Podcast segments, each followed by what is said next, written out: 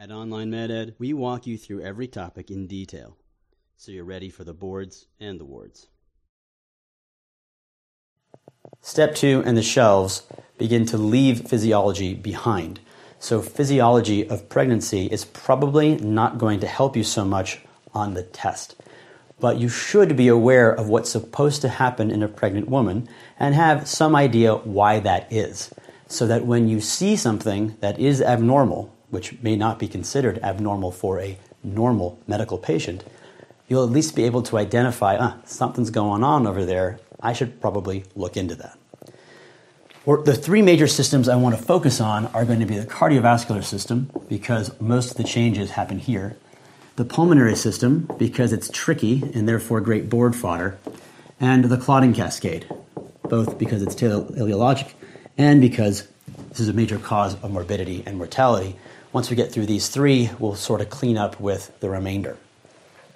First, in the cardiovascular system, blood pressure is going to be maintained, that's the mean arterial pressure, by a product of cardiac output and systemic vascular resistance. Cardiac output is heart rate times stroke volume, and stroke volume is preload times contractility. Now remember, baby's a parasite, and its job is to steal as much blood and nutrients from mom as possible. Mom has learned to live symbiotically with this parasite and is willing to donate her nutrients to baby to have a child. So it would not surprise you then that the systemic vascular resistance through vasodilation goes substantially down. This increases blood flow by decreasing resistance in the capillary beds. This makes sense because one, baby's growing into the placenta, so there's a lot more blood vessels that are going to be engorged in feeding the placenta. And two, hormones happen to decrease the systemic vascular resistance. This causes the blood pressure to fall. So you should expect to see in a pregnant woman reduced blood pressures from her baseline. Because the blood pressure goes down, the cardiac output compensates in order to maintain perfusion, so you should see the heart rate rise. And usually the heart rate rises by about 15%. Pregnant women shouldn't be tachycardic unless they're in labor. You'd think, though, just on the math, that if the systemic vascular resistance fell, the contractility would increase as well. Turns out it doesn't. The EF stays the same. You don't get a hyperdynamic heart, and if you have one, then something's wrong. But where a lot of it comes in is in the preload. Preload goes way, way up. And as we'll talk about in a minute, it does this both to decrease the viscosity and improve cardiac reserve. That is, have a bunch of blood hanging around that's not being used so that when she loses it during delivery, she can tolerate it. The net effect is going to be, though, a reduced blood pressure. If we talk about the delivery of oxygen, it's going to be the cardiac output that we just talked about times the hemoglobin times the percent SAT. Now, this equation isn't necessarily truthful because it's not really the hemoglobin that matters, it's the red blood cells. It's how many red blood cells there are that carry oxygen. The amount of red blood cells substantially increases. the SAT stays the same, and we already know cardiac output goes up. So the delivery of oxygen is increased as well. Again, makes sense. Got to feed baby as well as mom's tissues. But the thing is, and the reason why I crossed off hemoglobin is because hemoglobin is a concentration. It's a concentration of how many red blood cells there are in how much water, that is plasma. And while the red blood cells do increase, to increase the oxygen carrying capacity as well as have reserve for when she bleeds, plasma increases substantially more. That is to reduce the viscosity of the blood. So not only are there more pipes that are, that are dilated, that are easier to flow through, but the fluid itself is flowing better. So the hemoglobin usually falls. Blood pressure goes down, lots of preload gets added, delivery of oxygen goes up, hemoglobin goes down because although there are more red blood cells, there's more plasma than red blood cells. And as a little caveat, IVC syndrome, IVC compression, as mom gets a really big gravid uterus, it can compress the IVC. If she's hypotensive, she may have a problem with preload. Simply turn her on her left side to allow gravity to move the uterus off the IVC and see what happens. The pulmonary system is good board fodder because if you just use logic, if you deduce what's wrong, you'll get the wrong thing. So most people think as that uterus grows, it compresses the diaphragm and mom can't breathe as well. So let's talk about the different elements of the lungs that matter. Carbon dioxide is all about the minute ventilation, tidal volume, and respiratory rate. When it's talking about obstructive lung disease, that is getting air out, what we care about is the FEV1, asthma, COPD. In, if we're talking about interstitial lung disease, that is problems getting oxygen into the system, we're going to be paying attention to the PaO2. And also, what you have are some other lung volumes that are going to be relevant. Because there's no problem with reactive airway disease, the FEV1 is not going to change. And because there's nothing wrong with her lungs, the PaO2 should not change. And if you just used logic, you might think that uterus crushes mom's diaphragm, so tidal volume falls, respiratory rate rises. You'd be wrong. Respiratory rate doesn't change, and mom just takes bigger breaths. The thing that actually changes because of mom's gravid uterus is the functional residual capacity. That's what goes down mom is breathing normal, but she can't take super big breaths because there is a gravid uterus in the way, but nothing really happens to her pulmonary system. That's the whole point. Nothing really changes. Clotting is fairly complicated physiology wise, and we talk a lot about it in platelets and bleeding in hemonc. So I'm going to blow through this pretty quickly, assuming that you know enough to realize mom is hypercoagulable. And this makes sense, right? Evolutionarily, while we were developing, it made sense that mom has extra hemoglobin reserve, extra plasma volume, so if she hemorrhages during pregnancy, she can still live. And also, if she's going to hemorrhage, she should be prothrombotic to prevent blood loss. Now, in developed countries, it actually is the leading cause of morbidity and mortality in pregnancy. To give you a review, primary hemostasis is all about the platelets. And platelets go through the three A's to do their thing.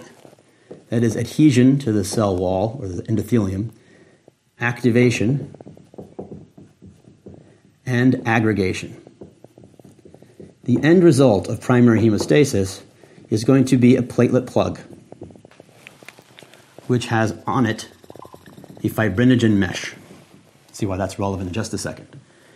In pregnancy, von Willebrand factor is increased, which increases adhesion, which systematically increases the amount of fibrinogen mesh we have. And it makes sense that this happens, right? We want to have, there's endothelial injury. We want to make sure the platelets go to where the damage is and build a fibrin clot. The problem is when it goes off where it shouldn't. The secondary hemostasis is all about factors. Now, somewhere in here is the clotting cascade, and you do not have to memorize the clotting cascade for this lesson.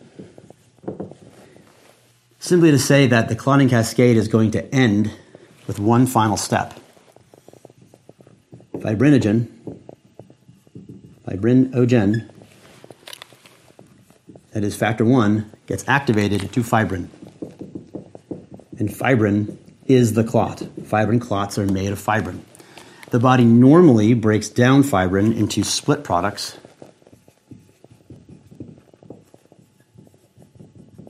Via TPA. And in pregnancy, what happens, in addition to increased von Willebrand factor, is you're going to have increase in the, the platelets 7, 8, 10. You're going to have an increase in the inhibitor to TPA. And you're going to have reduced protein C and S. Protein C and S are anticoagulants. If you have less C and S, you're procoagulable. The factors are procoagulable, so if you have more of them, you're procoagulable. The whole point is that you're going to end up with a whole lot more clotting. This is good when it comes to hemorrhage because mom will stop hemorrhaging. This is bad when it comes to DVT-PEs especially when you have compression of the IVC, which causes stasis. Caveats here fibrinogen should be elevated. A normal fibrinogen in a pregnant woman, especially as she's near term, is a sign she might be in DIC. These are the ones you should pay a lot of attention to. The, the next ones are the ones just to round it out.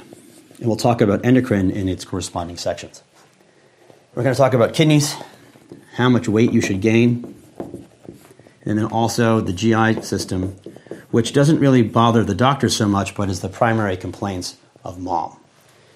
So the kidney, having a decreased systemic vascular resistance but increased preload and decreased viscosity, you're going to end up with an increased GFR. And this makes sense if you increase blood flow to the uterus.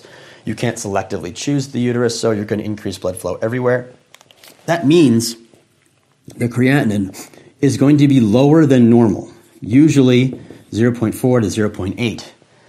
1, which is normally considered normal, is abnormal for a pregnant woman. The further along she gets, the lower the creatinine should be, a normal or upper limit of normal creatinine in a pregnant woman without kidney disease is a sign that she has something wrong. And as that gravid uterus grows, you can get obstructive uropathy, which usually happens at the pelvic brim. Don't worry so much about what that means. It's more just memorize those lines in case you get a question about it. Now, weight gain, again, is not something you should commit to memory.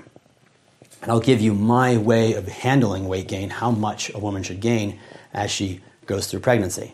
A lot of people believe, and I'm not saying health professionals, but the general community believes that if you have an eight pound baby, you should gain eight pounds. That's not the case. There's a lot of other stuff that goes on the hemoglobin, plasma volume, the amniotic sac, the placenta, the uterus itself.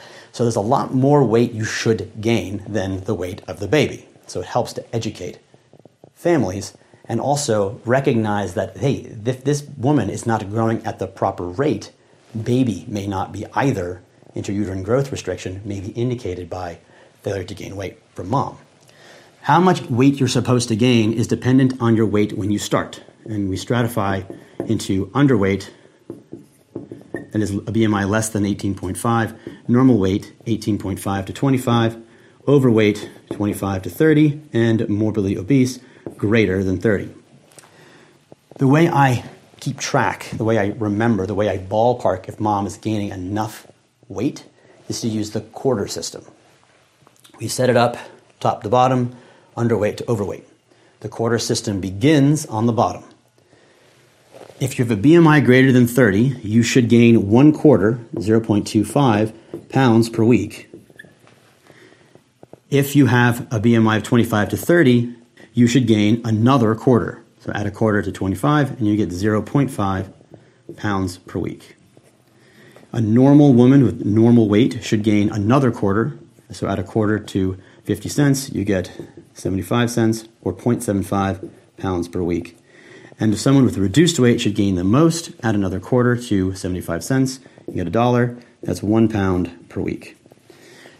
To speak truth is not worth remembering because this is at the end of pregnancy. Did you gain enough weight?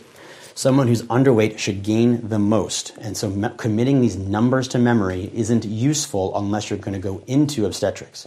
Just recognize that you may have to present these things to an attending. You're not going to get questions like this on the boards. An underweight woman should gain 28 to 40 pounds, which is about one pound per week. Normal weight and slightly overweight make a lot of sense because their weight gains align. That is, a woman who is normal weight should gain 25 to 35 pounds. At 25, the lower limit of normal is going to be the upper limit of obese. And it's 15 to 25, differences of 10. So I remember 15 to 25, 25 to 35, and then a lot more for underweight and a lot less for underweight. For a morbidly obese, they should only gain 10 to 20 pounds across the whole pregnancy. So, weight gain, I just do BMI, underweight, normal weight, overweight, obese, quarter system, pounds per week. That also helps you ballpark how much weight they should have gained at this visit, knowing the gestational age. When it comes to the GI system, a lot of complaints happen that mom cares about. All these things we've been talking about are diseases and physiology and understanding her body. When it comes to GI, this is the stuff that hurts mom. This is what she feels, and it's common. So, diseases you're going to have to be able to tackle are things like reflux, nausea in general, constipation, and iron deficiency. GERD, you're going to treat with PPIs. Make mom feel better. Nausea on ondansetron. Usually, the nausea and vomiting of the first trimester ends after the first trimester. If it continues, you may need to help mom out. Constipation can be any combination of stool softeners and motility agent. Not one better than the other, because usually it stays in the GI tract. And if mom is going to suffer anemia, it's going to be iron deficiency. So give her iron, but iron is going to make her constipation worse. So make sure you give it with stool softeners and motility agents. Lastly, remember gallbladder disease. Being female and fertile are two of the five F's. In gallbladder disease, this happens often in pregnancy as well. If you're going to have the gallbladder removed, unless it's urgent or emergent, you should do it in the second trimester. We talked about a lot of stuff. What I want you to hone in on is mom's blood pressure should be low. Her delivery of oxygen is increased because her red blood cell volume is increased, but her plasma is increased more. Mom can tolerate significant blood loss, up to 1,000 cc's, that would kill a healthy 18 year old male. Pearl, IVC compression, turn her on her left. Lungs don't change that much. The uterus causes a reduced functional residual capacity, doesn't change FEV1, respiratory rate, or PaO2. Clotting factors are increased, therefore, she should clot. Fibrinogen should be elevated. So too should D dimers. Never use a D dimer diagnostically, it's going to be elevated in pregnancy. Kidneys, creatinine should be low weight, the quarter system, one quarter, two quarters, three quarters, four quarters pounds per week gained, and GI is symptomatic relief of GERD, nausea, and constipation. That is physiology of pregnancy.